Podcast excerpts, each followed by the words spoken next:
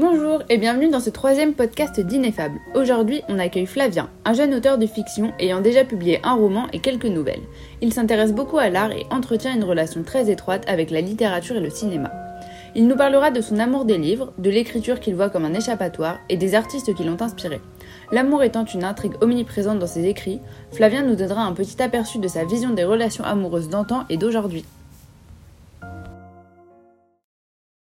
Salut Flavien, est-ce que tu pourrais te présenter s'il te plaît? Je m'appelle Flavien Masson, j'ai 20 ans, euh, bientôt 21 au mois de mai. Euh, bah, actuellement, j'ai mis mes études entre parenthèses, enfin grosse parenthèse en train de devenir un, paragraphe après. euh, mais, mais j'avais donc j'ai titulaire d'un bac littéraire. Euh, j'avais entrepris des études de hum, sciences humaines. Donc en fait, c'est un grand nom, enfin c'est assez vaste, mais c'est grosso modo c'est de la géographie, de la sociologie et de l'histoire. Euh, donc c'était un cursus euh, pluridisciplinaire, donc fallait au bout de la deuxième année choisir si on était plus bah, justement partant pour faire de l'histoire, de la géo, de la socio. Moi il se trouve que aucune des trois disciplines ne m'a plu. Euh, vraiment, je me suis pas du tout retrouvé dans, ce que, dans ce que je faisais. Bon, faut savoir que cette licence, c'était pas du tout mon premier choix après le bac, parce que j'avais j'avais candidaté dans d'autres écoles ou d'autres licences, mais qui étaient hors secteur, donc j'étais pas prioritaire. Enfin bref, je me suis retrouvé à Noisy-Champ en sciences humaines et bon, j'ai validé les deux semestres, mais vraiment, euh, enfin, je vais pas dire la mort dans l'âme, mais quasiment quoi. Enfin, c'était vraiment, je me levais tous les matins en me demandant, mais qu'est-ce que qu'est-ce que je vais faire là-bas? Enfin voilà, j'étais pas du tout épanoui dans ce que je faisais. Et puis en plus, c'était mine de rien assez loin. Enfin, je veux dire, euh, en termes de kilomètres, pas forcément, mais vu que je, passais beaucoup de temps dans les transports, c'était facilement deux heures par jour aller-retour, donc euh, bon, c'était juste pas possible de perdre autant de temps pour faire quelque chose qui me plaisait pas. Donc euh, ce que j'ai fait, c'est que ben, j'ai demandé une année de césure. Donc j'ai postulé en août 2019 euh, ben, à la FNAC du Val d'Europe. En fait, je me suis centré là-dessus parce que parce que les livres, parce que, la littérature, parce que voilà. Donc euh, d'abord en CDI de 21 heures, puis après j'ai eu la possibilité de passer en 35 heures. Alors j'ai un peu hésité parce que, mine de rien, 35 heures, ça occupe beaucoup de temps et moi je voulais quand même me dégager pas mal d'espace libre, enfin de créneaux horaires pour justement écrire, pour lire, euh, voilà, pour faire tout un tas de choses en parallèle j'ai fini, par accepter le 35 heures pour euh, encore une fois des raisons euh, économiques. Et, voilà, et donc ça fait maintenant deux ans que j'y suis. Donc en fait, euh, la demande de césure, bah, c'est plus trop d'actualité parce qu'en fin de compte, ils m'ont bien gardé ma place jusqu'en juillet 2020. Mais vu que ben, là, je suis reparti pour une année, voilà. Donc je sais pas exactement de quoi mon avenir sera fait. Je pense arrêter de travailler à la FNAC d'ici euh, le mois d'août pour éventuellement reprendre des études. Enfin, c'est plus qu'éventuellement, je vais reprendre des études. Je ne sais pas encore exactement dans quoi. Ce qui est sûr, c'est que les sciences humaines, euh, j'ai fait une croix dessus. Euh, voilà. Donc après, en parallèle de ça, ben, c'est aussi pour ça, je pense, qu'on en discute. Mais donc, je suis passionné d'écriture depuis, j'ai envie de dire depuis toujours, même si on ne lit pas avant un certain nombre d'années, mais j'ai toujours beaucoup aimé lire et écrire. Euh, en primaire, les, mes différents enfin, maîtres maîtresses euh, m'encourageaient pas mal dans cette démarche euh, en disant que ben, par rapport à mon âge, c'était plutôt qualitatif comme, comme travail. Donc c'était bah, encourageant, mine de rien, d'avoir ce, type de, de compliments. Et donc j'ai commencé à écrire pour les besoins, on va dire, de, l'école. C'était toujours il y avait toujours une contrainte, un thème imposé, etc. Et puis au collège, ouais, à peu près au collège, j'ai commencé à écrire vraiment pour mon propre euh, plaisir. Donc euh, là, il n'y avait pas de, pas de thème imposé, pas de limite. Euh, enfin voilà, c'était vraiment que mon imagination. Et bien, à partir de là, j'ai jamais cessé, à vrai dire, d'écrire et de lire en parallèle parce que je pense que c'est étroitement lié. Je pense que je, je n'écrirais pas si j'aimais pas tant lire et inversement. En plus, je veux dire, il y a tout un tas de, de lecture, enfin on en reparlera sans doute un peu plus tard dans l'entretien, mais il y, a tout un tas de lectures qui m'ont inspiré et ça nourrit vraiment mon travail. Donc l'un ne va pas sans l'autre selon moi. Et donc j'ai publié, euh, j'ai fait publier en septembre 2020 un premier roman qui s'appelle Ghost Story. Et là, j'en finis un deuxième, enfin, gentiment, il devrait être fini d'ici quelques semaines ou quelques mois maximum. J'ai publié un, une petite dizaine de textes sur Short Edition qui sont accessibles gratuitement, bien évidemment en ligne. Euh, et, voilà. Donc euh, les retours que j'en ai, euh, ils sont peu nombreux, mais en général ils sont assez unanimes et plutôt enthousiastes. Donc là encore, c'est, enfin, c'est très galvanisant. Ça me donne envie de, bah, de continuer et puis de, de, pourquoi pas d'écrire sur d'autres thèmes avec un autre style, etc. Et, et voilà. Mais du coup, tu nous disais, tu avais tendance à, à t'inspirer de ce que tu lisais dans, ce que tu écrivais. Mais du coup, est-ce que tu as aussi tendance à t'inspirer de ta vie et, euh, bah, de tes propres expériences, des, gens que tu connais, voilà, de tes connaissances, ou des expériences de vie de tes connaissances lorsque tu écris Oui, bien sûr, c'est une source d'inspiration euh, énorme. Enfin, je veux dire, enfin, cela dit, ça a évolué parce que quand j'ai commencé à écrire, c'est des textes qui de toute façon aujourd'hui ne sont pas public parce que j'en ai supprimé beaucoup, parce qu'il y en a certains que je garde de, côté, etc. Mais quand j'ai commencé à écrire au, collège, par exemple, mais ma volonté première, c'était vraiment de, c'était vraiment la littérature comme une sorte d'exutoire pour échapper un peu à bah, un quotidien que je jugeais euh, pas passionnant, un peu morose, un peu déprimant, etc. Donc quand j'ai commencé à écrire, j'ai voulu vraiment me détacher en fait de mon quotidien. Donc là, c'est pour le coup, c'était pas du tout autobiographique, même si je pense qu'on y revient quand même euh, d'une certaine manière. Mais au début, mes premiers textes, c'était vraiment, euh, je voulais, je voulais pas aborder euh, ce que je connaissais ou, faire allusion à des gens que je connaissais. Je voulais vraiment tout inventer. Et d'ailleurs, mon premier roman, il témoigne un petit peu de ça parce que il se situe aux États-Unis dans une période indéterminé. Enfin, j'ai laissé un peu flou, mais a priori, c'est plutôt dans le futur proche. Mais voilà, c'est un pays, je suis jamais allé aux États-Unis, euh, je suis pas prophète, donc le futur, je sais pas ce qui va se passer. Mais il y avait vraiment cette volonté de m'éloigner en fait de, de moi, de mon quotidien, etc. Donc c'était pas du tout autobiographique. Et plus j'ai grandi, plus j'ai écrit, et plus, en fin de compte, euh, mon expérience, les gens que je connais, euh, ont nourri euh, ces textes. Et, voilà, donc en fait, euh, le deuxième roman, par exemple, il se passe, euh, il se passe dans la, dans la, enfin en France en tout cas. Euh, il y a même une partie qui est vraiment dans la région. Je reviens à quelque chose de beaucoup plus autobiographique et il n'y a pas besoin de me connaître pour se rendre compte que ça parle de, de moi ou en tout cas d'un personnage qui pourrait être, qu'on pourrait en tout cas rapprocher de moi. Et voilà, puis la deuxième partie de ta question, je crois que c'était les, les, livres que je, que je lis et qui m'inspirent c'est pareil, hein, c'est un peu 50-50, je dirais. Il y a, la moitié d'inspiration qui, qui provient du, vécu, du réel, et puis 50% qui sont, euh, sont bah, donnés par ce que j'ai pu lire, parce que j'ai pu voir. Le cinéma m'inspire énormément. On pourrait penser que qu'il n'y a pas de correspondance entre les différentes formes d'art. Euh, mais je pense que c'est une erreur parce qu'il y a plein de films qui me donnent énormément d'idées, il y a plein de tableaux qui m'inspirent. Ce qui est sûr, c'est que je, voilà, il y a beaucoup de, j'essaie de faire des, des, parallèles entre les différentes formes d'art et, et, à ce titre, le, cinéma et les livres que je lise euh, m'inspirent euh, énormément. Alors ça peut être, ça peut être un personnage que dont je vais apprécier la, singularité ou, des situations, etc. Après, bien sûr, il n'est pas question de faire du, plagiat, mais simplement, il va y avoir un petit détail d'un livre, une situation que je vais retenir, et puis je vais essayer de me l'approprier, puis de la retransposer autrement, euh, etc. Et puis, ça prend parfois la forme de d'hommage, de clin d'œil à des auteurs qui m'ont marqué, pour ce qui est des, des livres.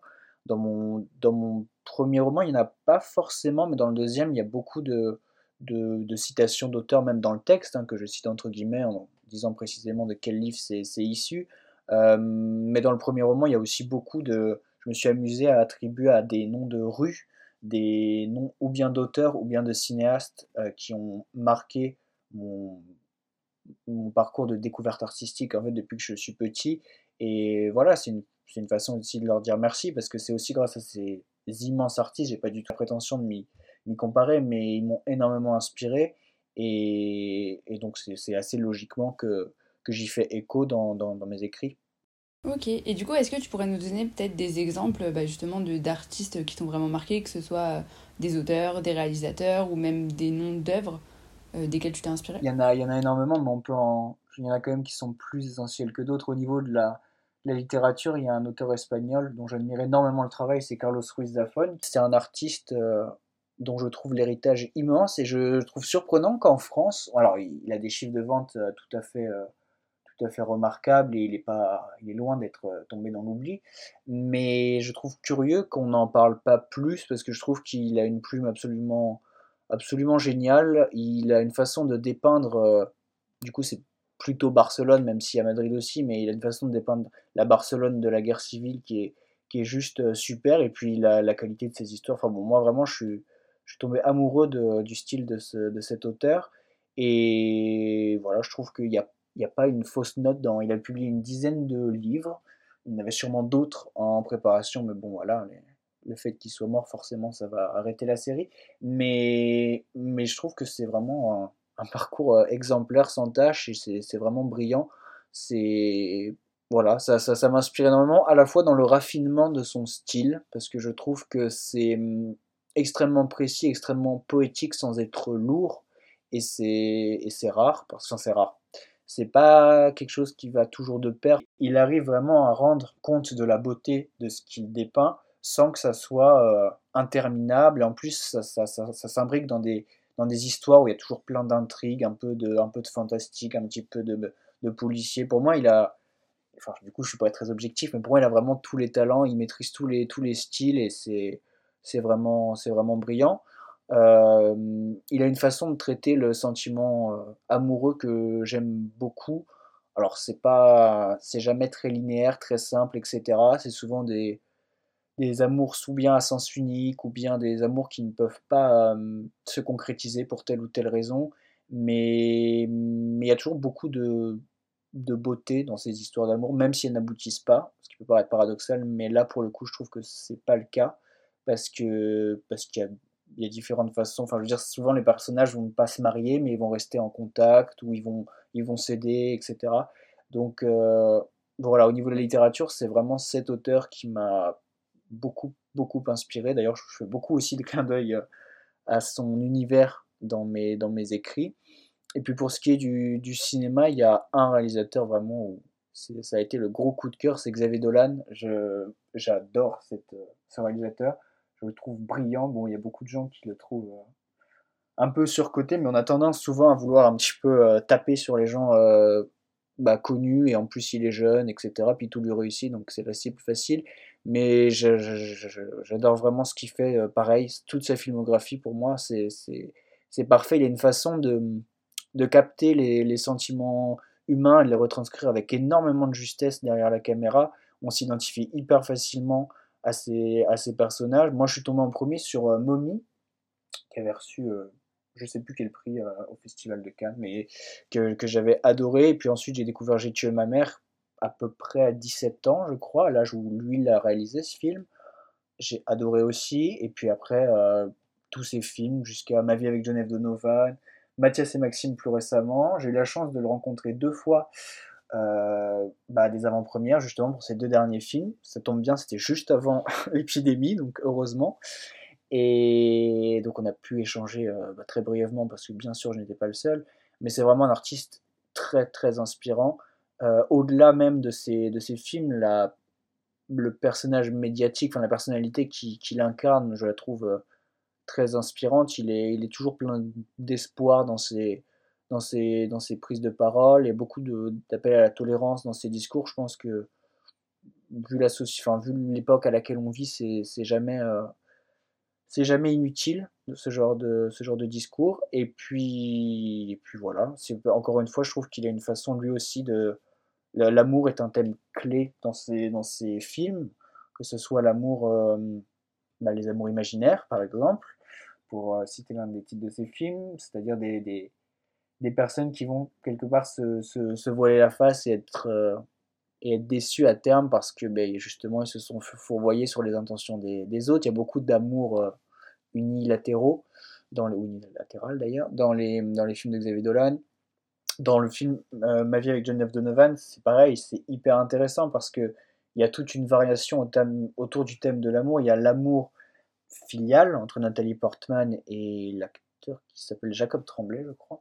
Euh, il y a l'amour filial entre la mère et le fils, même s'il y a aussi énormément de tension. Il y a l'amour qui, frise l'adoration pour le petit garçon, pour euh, l'acteur qui est joué par Kit Harington. Il y a l'amour impossible parce que justement cet acteur, bah, il se trouve qu'il est homosexuel et que dans l'industrie euh, hollywoodienne, bah, ça lui est pas permis en fait. Il peut pas, on lui refuserait des contrats s'ils étaient rendus publics. Et puis il a toute une fanbase de, de, jeunes filles, etc. Donc en plus, si on, ça casse le mythe entre guillemets si on dévoile ça, donc il est obligé bah, quelque part de se dénaturer pour continuer à travailler. Et ben, il en souffre énormément. D'ailleurs, on voit on voit où ça mène, puisqu'il se drogue jusqu'à. Alors, on ne sait pas s'il se suicide ou pas au final, mais n'empêche qu'il y a, il y a une décadence chez ce personnage, un désir d'en finir avec ses jours, parce qu'il ne peut pas être qui il est. Et, et voilà, et en fait, avec la filmographie de Xavier Dolan, j'ai aussi. Euh, bon, je n'avais pas d'a priori particulier sur le sentiment amoureux, mais j'ai découvert l'universalité de ce sentiment, parce qu'en fait, euh, bah, je partage pas forcément la sexualité des personnages de ces protagonistes, puisque je suis hétérosexuel, mais en fait, je me suis hyper identifié à des personnages qui, pour le coup, étaient homosexuels, avaient des déceptions amoureuses et euh, le vivaient extrêmement mal. Et je me suis. Enfin, ça peut paraître idiot d'avoir cet a priori, mais je pensais pas me. Comment dire M'identifier autant à, ces personnages et à ressentir avec autant de, justesse et d'émotion, en fait, ce que eux ressentaient. Et voilà. Franchement, le cinéma de Glenn, c'est une grosse claque et je, conseille à tout le monde de, de le découvrir à l'occasion. Oui, il permet de se rendre compte que l'amour c'est universel en fait et qu'une personne reste une personne peu importe qui elle aime et de la manière dont elle aime quoi. Et du coup, on va parler d'amour, un peu le sujet principal de ce podcast. Si je te dis le mot amour, qu'est-ce qui te vient à l'esprit en premier? À quoi tu vas penser? Bah, Il y, a, y, a, deux choses. Euh, d'une part, il y a l'amour en tant que alors je dis artiste, je mets des gros guillemets parce que ça fait toujours très peu modeste de le dire comme ça, mais en tant que personne qui écrit, ben, l'amour c'est une énorme source d'inspiration, encore une fois, c'est... Enfin voilà, mais c'est pas, c'est pas propre à moi, bien sûr, je pense que si on prend 100 euh, livres, 100 films, 100 peintures, etc., et qu'on regarde lesquels parlent d'amour, à un moment donné, on va se rendre compte que c'est le cas pour 99%, donc euh, c'est un thème qui est, qui est inépuisable. Je veux dire, on en trouvait dans les tragédies antiques, euh, on en trouve dans euh, Roméo et Juliette de Shakespeare, on en trouve encore aujourd'hui dans les romans. C'est, on aime en parler. Et puis, je pense que c'est, normal parce que c'est un sentiment incontournable au, sein d'une existence. On, est avec peu de certitude, à part, bah, enfin, ça paraît très, fataliste, mais à part qu'on va mourir. Mais c'est vrai, on est, on sait qu'on va mourir, mais entre temps, on ne sait pas exactement ce qu'on fait là, pourquoi on est né à cette époque-là et pas une autre, pourquoi dans, ce corps, pourquoi dans cette euh, famille, etc. Et le meilleur moyen de, enfin là, une solution possible pour euh, rendre euh, raison et donner sens à cette existence, je pense que ça, passe par l'amour, par le fait de tomber amoureux, d'être aimé en retour. Et donc, donc voilà, moi quand on parle d'amour, ça m'évoque ces deux choses-là, c'est-à-dire sur le plan personnel, c'est synonyme d'un épanouissement souhaité. Bon après, on se rend compte que dans la réalité, il y a aussi des amours à sens unique. Bon, c'est pas toujours aussi simple, mais en tout cas, ça peut être un, ça doit pas forcément l'être, mais ça peut être un objectif de vie pour la rendre plus, plus douce et plus, enfin voilà, meilleure. Et d'un point de vue artistique, c'est une énorme source d'inspiration. Et voilà, enfin, c'est un thème clé dans, dans mes nouvelles. Ça l'est aussi dans mon premier roman, bien que ça puisse passer comme une intrigue un peu subsidiaire, quelque chose de à l'arrière-plan, mais en fait, on, Enfin, moi j'estime que c'est pas le cas parce que si on regarde, euh, oui, c'est un roman policier, oui, il y a des meurtres, mais concrètement, les motivations des personnages, etc., enfin, c'est toujours lié au sentiment de, enfin, à l'amour, enfin, sous une forme ou sous une autre forme. Et dans mon deuxième roman, pour le coup, c'est vraiment le thème clé, c'est vraiment euh, le thème central. Euh, dans mes nouvelles, c'est omniprésent, que ce soit des expériences, encore une fois, personnelles ou des situations transposées, mais c'est aussi omniprésent. Et, et voilà, en gros. Voilà, l'amour est quand même partout. Enfin, c'est quelque chose qu'on va retrouver euh, énormément dans l'art, comme tu disais. Et, euh, et on, on, aime, on aime l'amour, en fait. Enfin, on se rend compte que, du coup, euh, on aime regarder des films qui parlent d'amour, on aime lire des livres qui parlent d'amour. Enfin, c'est quand même quelque chose qui est assez addictif, je trouve. Bien sûr. Et puis, ça peut être, ça peut être pour différentes raisons. Ça peut être... mais si, admettons, on est célibataire, regarde un film d'amour, ça peut pourquoi pas nous faire, nous faire espérer. Si on vient d'essuyer justement bah, un chagrin d'amour, ça peut être pour nous consoler. Enfin, je veux dire, il y a, plein de raisons. C'est un thème hyper, euh, hyper intéressant. Et puis, on a, enfin, il y a à la fois, comme on l'a dit, une universalité du sentiment amoureux, c'est-à-dire qu'on pense chacun que notre histoire, elle est, c'est, la plus, la plus singulière, la plus unique, etc.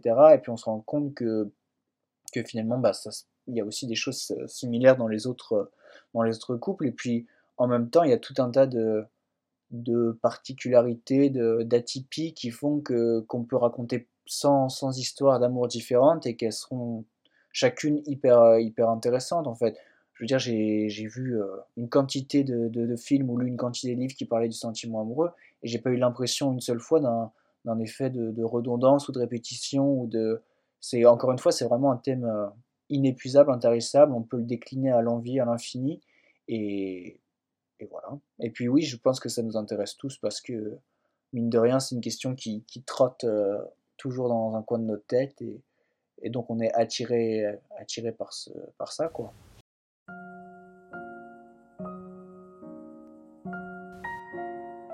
Est-ce que je pense que toi, ton, ton regard, euh, ton regard sur l'amour, ta, ta vision de l'amour, est-ce que tu penses que ça a changé en grandissant? Oui, ça, ça, ça, a beaucoup évolué, euh, mais je pense pas être le seul euh, dans, dans ce cas-là, parce que bah, quand, si on regarde d'un point de vue chronologique, quand j'étais petit, enfin vraiment très jeune, euh, je pense qu'on se fait euh, une idée d'un sentiment par rapport aux, aux exemples qu'on nous en donne. Donc, pour ce qui est de l'amour, quand on est petit, bah, on a nos parents, bien sûr, on a nos grands-parents, nos oncles, nos tantes, etc. Après, on va avoir les, les dessins animés que nos parents nous montrent. Enfin, personnellement, j'ai grandi euh, avec Disney. Donc, du coup, c'est forcément des histoires qui finissent bien.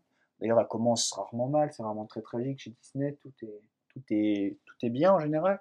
Euh, donc, en fait, dans un premier temps de mon existence, le portrait qu'on me faisait de l'amour, c'était à la fois euh, une sorte de, bah, de finalité, c'est-à-dire quelque chose qu'il fallait qu'il fallait atteindre à un moment donné de, sa vie, il fallait être amoureux, être aimé en retour, etc.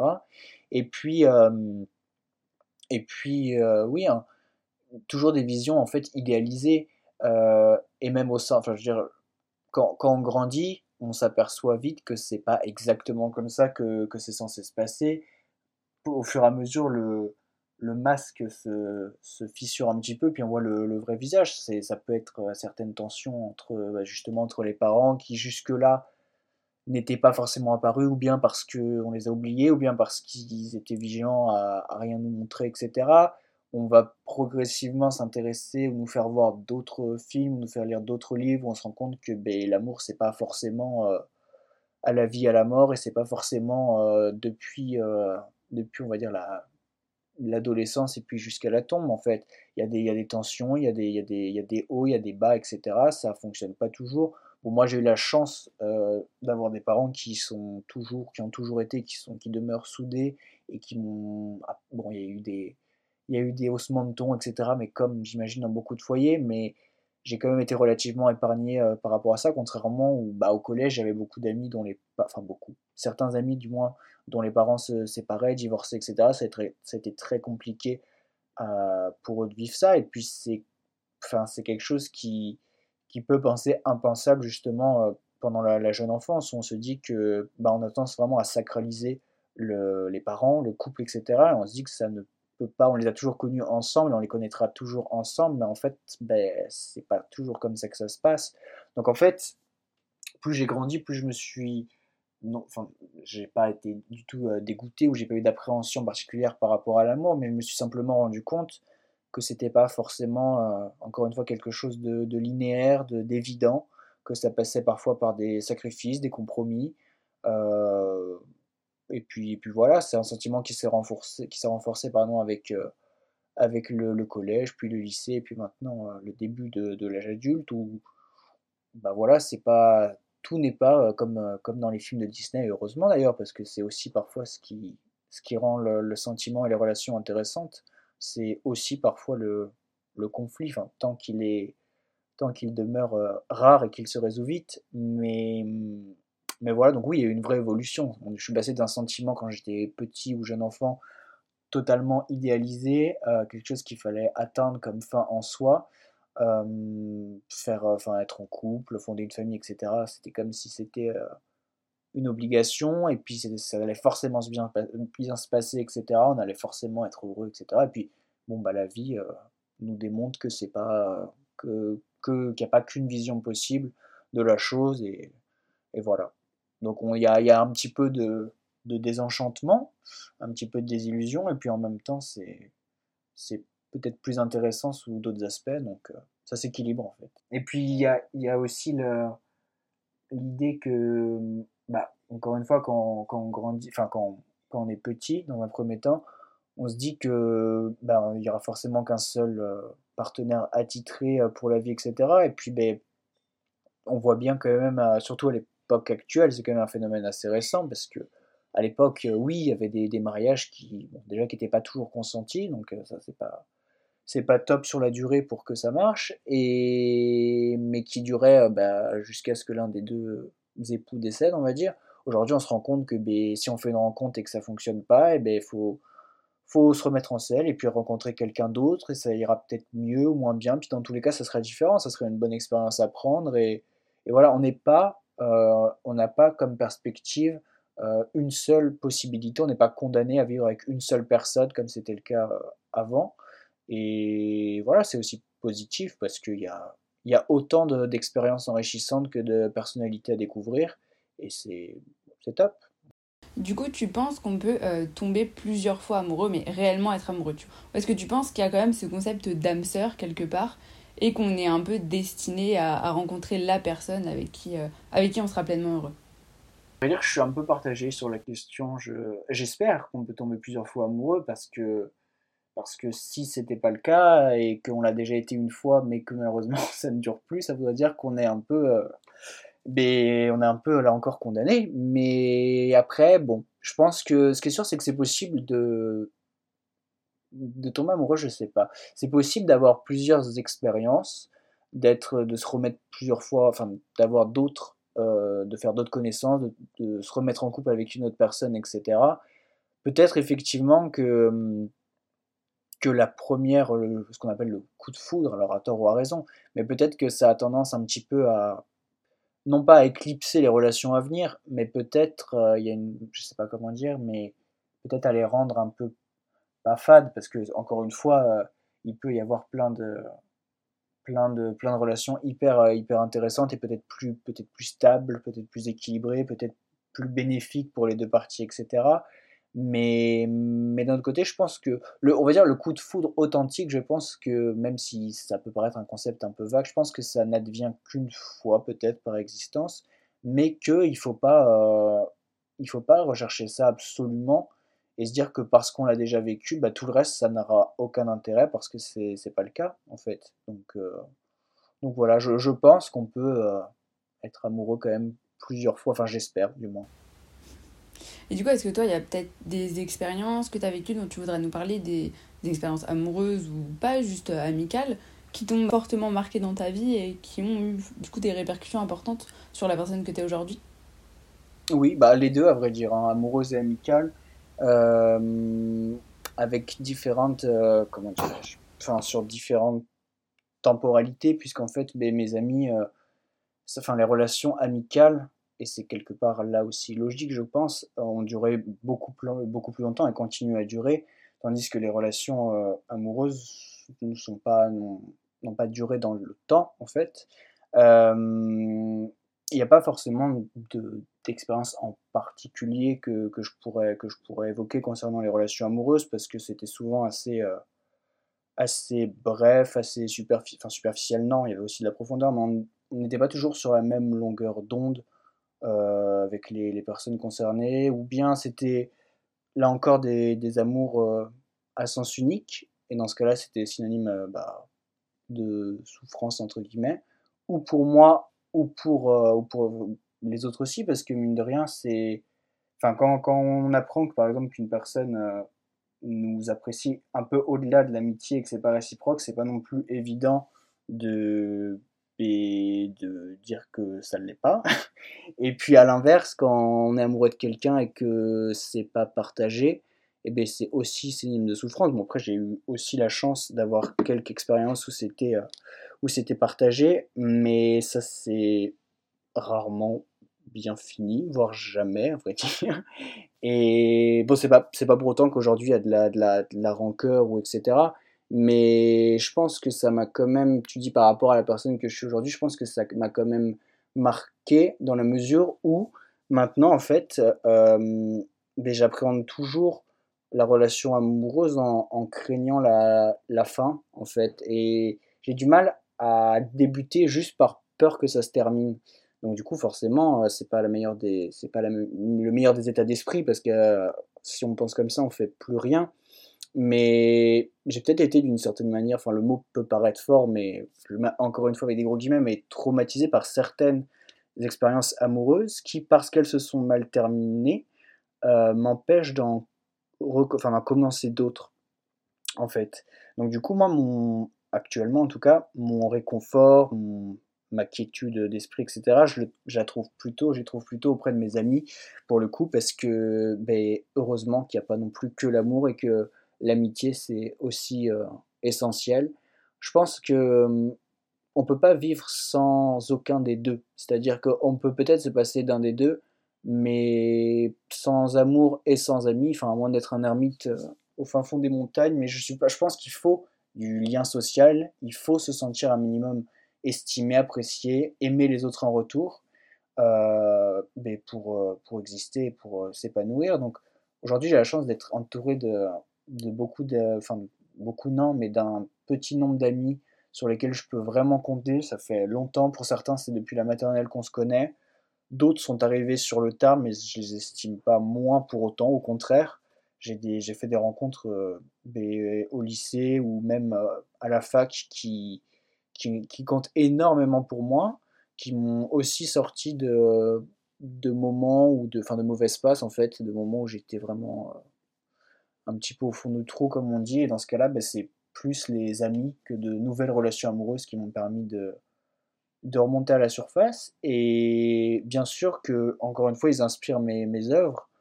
Euh, voilà, dans mon deuxième roman que j'ai bientôt fini, euh, ben, mes amis prennent une place, euh, prennent une place essentielle.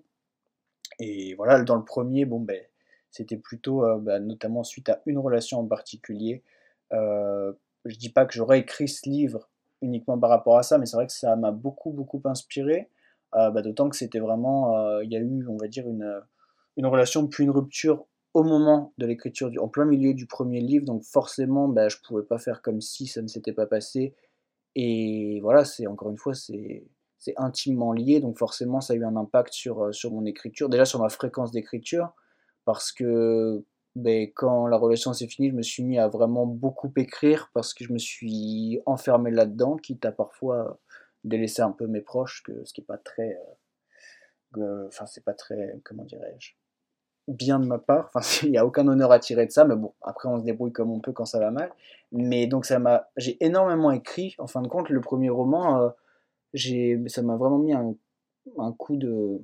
Un coup de fouet, enfin de, de, carburant, où je me suis mis à écrire. Euh, je sais pas, 70% du livre euh, en deux mois, euh, parce que bah, voilà, je m'étais réfugié là-dedans et que, et, que, et que voilà. Mais oui, ça, ça, a un lien, ça a un lien énorme, parce qu'en fait, je pense que mes livres, je parler pour moi, je sais pas si c'est comme ça pour tous les auteurs, mais mes livres ressemblent à, à l'état d'esprit qui est le mien au moment où je les écris. Et cet état d'esprit, comme il est lié aux rencontres que je fais, et eh ben c'est tout est lié. Par exemple, le premier roman, il est très chaotique, il est très, il y a plein d'analepses, de, de, flashbacks, de, au contraire de projections dans le futur, etc. Ça bouge beaucoup au niveau des narrations, etc. Et ben parce qu'à l'époque, j'étais pas stable dans ma tête, entre guillemets. Le deuxième roman est beaucoup plus linéaire parce que euh, parce qu'il s'appuie plus sur bah, un état d'esprit qui est plus équilibré, qui est fait de d'amitié, puis des amitiés en principe, bon, ça, ça bouge moins que les relations amoureuses, je pense. Euh, aussi parce qu'on ne vit pas ensemble. Et, voilà. Mais oui, bien sûr que les expériences personnelles, qu'elles soient, qu'elles soient amoureuses, qu'elles soient amicales, qu'elles soient heureuses ou contrariées, ben c'est, ça, ça, commande beaucoup de, de textes, en tout cas d'éléments euh, dans mes œuvres. Mais du coup, ce que tu me dis là, ça me fait beaucoup penser euh, au livre brisé de Serge Dubrovski. Je sais pas si tu l'as déjà lu. Si, enfin, je ne l'ai pas lu. À vrai dire, j'en ai étudié des fragments quand j'étais en terminale, si je dis pas de bêtises. Mais oui, oui, tout à du fait. coup, ouais, avec Oui. l'aspect où bah, lui, du coup, euh, il écrivait sur sa vie et euh, sa, sa femme est décédée en plein milieu du livre. Donc, euh, Mm. c'est vrai que tu as ce côté où bah, tu peux pas faire comme si de rien n'était. En fait, tu étais obligé d'écrire bah, en fonction de ce qui vient de se passer. Surtout que lui, il enfin, c'était vraiment l'autofiction, donc il racontait sa vie. Et et ouais, tu as vraiment cet impact fort du réel sur la fiction. Bah, c'est ça, et puis ça, ça bouleverse un petit peu aussi les, les plans qui étaient. Enfin, moi, ça bouleversait mes plans initiaux, puisque j'étais parti, euh, j'étais parti sur certaines, euh, enfin, certains pans du récit que j'ai totalement modifié, euh, que j'ai totalement modifié après ça, après la fin de la relation, en, en réadaptant, en réadaptant ben, plein de, plein de passages, en. Alors ça, je sais pas si c'est la meilleure idée que j'ai eue, mais en donnant le prénom à, certains personnages de la personne avec qui j'avais j'avais été et qui, et qui peut-être malgré elle euh, m'avait fait souffrir, mais bon, je, n'y tiens absolument pas à l'accabler. Mais, mais du coup, oui, il y a un personnage qui, qui avait un, autre prénom et puis qui finalement a pris le sien.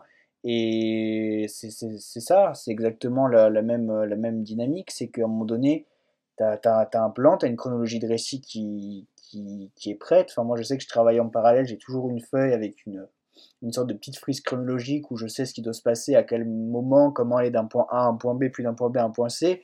Et puis là, ça remet tout en cause, et puis t'as plus envie de parler forcément de la même chose, t'as t'as plus envie de dire les mêmes choses. T'es tenté bah, de t'épancher un petit peu, de te confier à ta feuille, à défaut de te confier à tes proches, ou etc. Et donc, euh, oui, c'est énorme euh, l'impact que ça peut avoir sur une œuvre en cours, ou même sur celle à venir, et n'est pas négligeable, c'est sûr.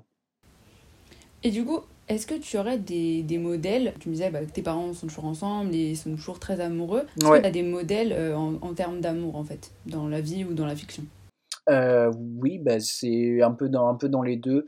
Je dirais que dans la vraie vie, bon, ça pourrait être euh, mes parents, mais à vrai dire, c'est surtout mes grands-parents du côté maternel. Je pense que c'est vraiment pour moi. Alors bon, je suis pas dans leur intimité euh, H24, hein, je je sais pas exactement comment ça se passe, mais en tout cas, j'ai déjà fait, enfin, passé beaucoup de temps chez eux, j'ai fait pas mal de séjours, etc. avec eux, et c'est des ils se sont rencontrés, ils avaient, je crois, 16 ans à peu près. Ils se sont mariés, ils en avaient 20. Ils ont eu trois filles, dont ma mère. Euh, aujourd'hui, on a, on a célébré il y a deux ans, deux ans, oui, c'est ça, on a célébré leurs 50 ans de mariage. Et en fait, ça me touche énormément parce que, hum, d'autant plus, je ne tiens pas à passer pour un réactionnaire, etc. Il y a plein de choses qui sont très bonnes dans notre époque, mais ce que je veux dire, c'est que, d'autant plus à l'époque de Tinder, où on a l'impression que parfois, en tout cas, que l'amour, c'est une espèce de, commerce où on va faire son marché, etc. On met en avant ses meilleurs, euh, attributs, souvent euh, esthétiques, etc. On va, on va prendre ce qu'il y a de mieux, bon, bref. Tout ça, et ben, je trouve que mes parents, euh, mes grands-parents, pardon, le fait que leur relation s'inscrive dans la, dans la durée, qu'après 50 ans de mariage, ils aient toujours des, beaucoup de complicité, euh, une affection qui, qui est évidente. Alors, ils sont pas très démonstratifs, je pense aussi que c'est leur éducation et l'époque à laquelle ils ont vécu qui, qui implique ça. Mais enfin, moi, je les trouve euh, extrêmement émouvants. Et oui, on peut les je peux les considérer comme des modèles dans la mesure où ben, ils incarnent le couple qui, qui a passé euh, l'épreuve des années euh, avec, euh, avec brio parce que ils trouvent toujours des, choses à se dire. Ils sont tous les deux à la retraite, mais ils passent beaucoup de temps ensemble. Mais voilà, ils s'en, ils ont jamais, on n'a jamais l'impression qu'ils s'ennuient l'un de l'autre. Voilà, moi je trouve ça, je trouve ça très très beau. En plus, bon, ils ont, ils ont connu des périodes historiques, enfin voilà, assez mouvementées, etc. aussi. Bon, on en connaît une, euh, nous également euh, aujourd'hui, mais je veux dire, c'est, je trouve ça, je trouve ça beau que ça perdure euh, à travers les, années et que finalement rien ne, rien ne s'efface de l'amour qui se porte réciproquement. Et, voilà, si je devais donner un, un modèle aujourd'hui, ça serait, ça serait sûrement mes grands-parents, mais après je pourrais, je pourrais en dire d'autres, ça pourrait être mes parents, ça pourrait être, ça pourrait être d'autres personnes, mais voilà, pour bien les connaître et puis pour, pour constater tout ça, euh, je dirais que ouais, mes grands-parents, c'est quand même, euh, c'est quand même un bel exemple, voilà, d'amour qui, qui dure. Voir des, des gens qui sont ensemble depuis euh, bah, 50 ans et, euh, et qui sont euh, toujours très amoureux et, oui, et qui ouais, qui s'ennuient pas l'un de l'autre, comme tu dis. Parce que quand on voit que nous, notre génération, on se lasse hyper facilement. Dès qu'il y a un obstacle, bah non, en fait, j'abandonne et je vais chercher ailleurs. Bah non, c'est pas comme ça que ça fonctionne, quoi. je, suis, complètement d'accord. On est, on est un peu, euh, un peu, un peu lâche de ce point de vue-là, c'est-à-dire qu'on baisse les bras à la première contrariété, puis on, on va pas essayer de, bah de, de faire des, des, sacrifices aussi, parce que parfois ça passe, ça passe par euh, reconnaître, euh, reconnaître ses torts, ou etc. Mais non, on va préférer aller trouver une autre personne. Mais c'est pas, je pense pas que ce soit une solution à terme, ce, cette, cette réaction, ce type d'attitude, parce qu'en fin de compte, on, je, je, conçois mal qu'on puisse poser durablement avec quelqu'un si on n'est pas prêt à se remettre en cause et si à la moindre, à la moindre épreuve, et eh ben on va voir ailleurs. Je veux dire, c'est se condamner à. Alors après, je ne porte pas de jugement. Peut-être qu'il y a des gens qui s'épanouissent énormément, qui trouvent leur bonheur dans des, dans des conquêtes amoureuses sans cesse renouvelées, etc. Mais je suis d'accord avec toi, je te rejoins complètement sur le fait qu'on abandonne plus vite qu'avant. Et je pense que c'est un peu dommage parce que des fois, il y a des, il y a des histoires qui mériteraient de durer plus, d'être davantage approfondies, mais, euh, parce qu'il y a eu euh, un mot de travers, enfin quelque chose qui n'a pas plu, que ce que sais-je, peu importe. Mais ben non, on va préférer, euh, on aller voir ailleurs et puis, puis vite enterrer cette relation pour vite se reprojeter sur une autre. Et, et ouais, c'est un peu, un peu dommage, je pense. Parce que du coup, ça permet pas ce genre de relations qui nous font rêver et que nos grands-parents continuent de vivre. Quoi. Un couple fictif qui, je sais pas s'il me fait rêver, mais que je trouve très beau récemment dans le cinéma, c'est dans La La Land. Alors ça peut paraître un petit peu, un petit peu, il y a beaucoup de gens qui ont trouvé ce film un peu, enfin pas cucu, mais voilà. Euh, mais je trouve que oh, là encore, c'est mal le comprendre ce film parce que c'est un peu le contraire justement des contes de fées qui, qui nous a, qui nous ont euh, pendant notre enfance, puis notre, enfin ouais, notre enfance. Euh, j'aime beaucoup le couple que forment Ryan Gosling et Emma Stone parce qu'en fin de compte, ils s'aiment, mais pas au-delà de leurs euh, aspirations. Ils mettent pas forcément leur euh, amour au-dessus de tout le reste et ils ont énormément de, de, respect pour ce que souhaite. Lui veut être musicien, elle actrice. Et, et voilà, en fait, ils respectent énormément ça. Et c'est un peu un conte de fées, mais moderne. C'est-à-dire que les gens ne euh, s'attendaient pas forcément à ce que ça se finisse comme ça, mais peu importe, parce que c'est extrêmement beau ce que ça dit. Et voilà, ça c'est vraiment le, genre d'histoire d'amour que je trouve euh, bah, très belle en fait. Très très très belle, très digne. Euh, non, franchement, c'est chouette.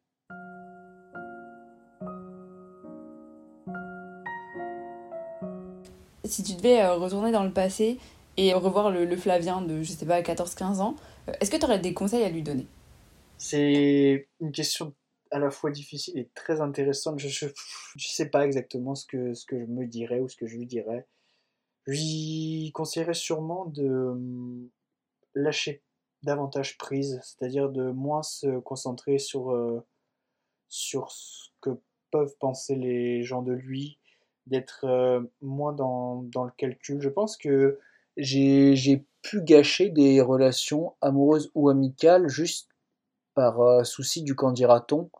Et c'est un peu idiot en fait avec le recul. Je pense que j'essaierai de, ouais, de moins, moins me prendre la tête, de plus vivre l'instant présent. Je dirais aussi de, bah, d'être euh, plus proche des, des, gens qu'il côtoie ou qu'il enfin, qu'il côtoyait, etc.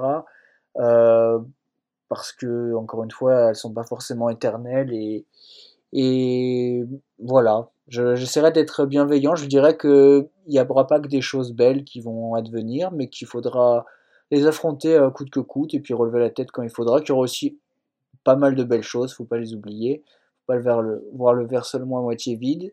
Euh, qu'il faudra apprécier tous ces bons moments et qu'ils seront se montrer importants quand il y aura d'autres qui seront moins positifs et que et voilà, je dirais, je dirais que ça va le faire et qu'il faut qu'il s'accroche et puis c'est tout.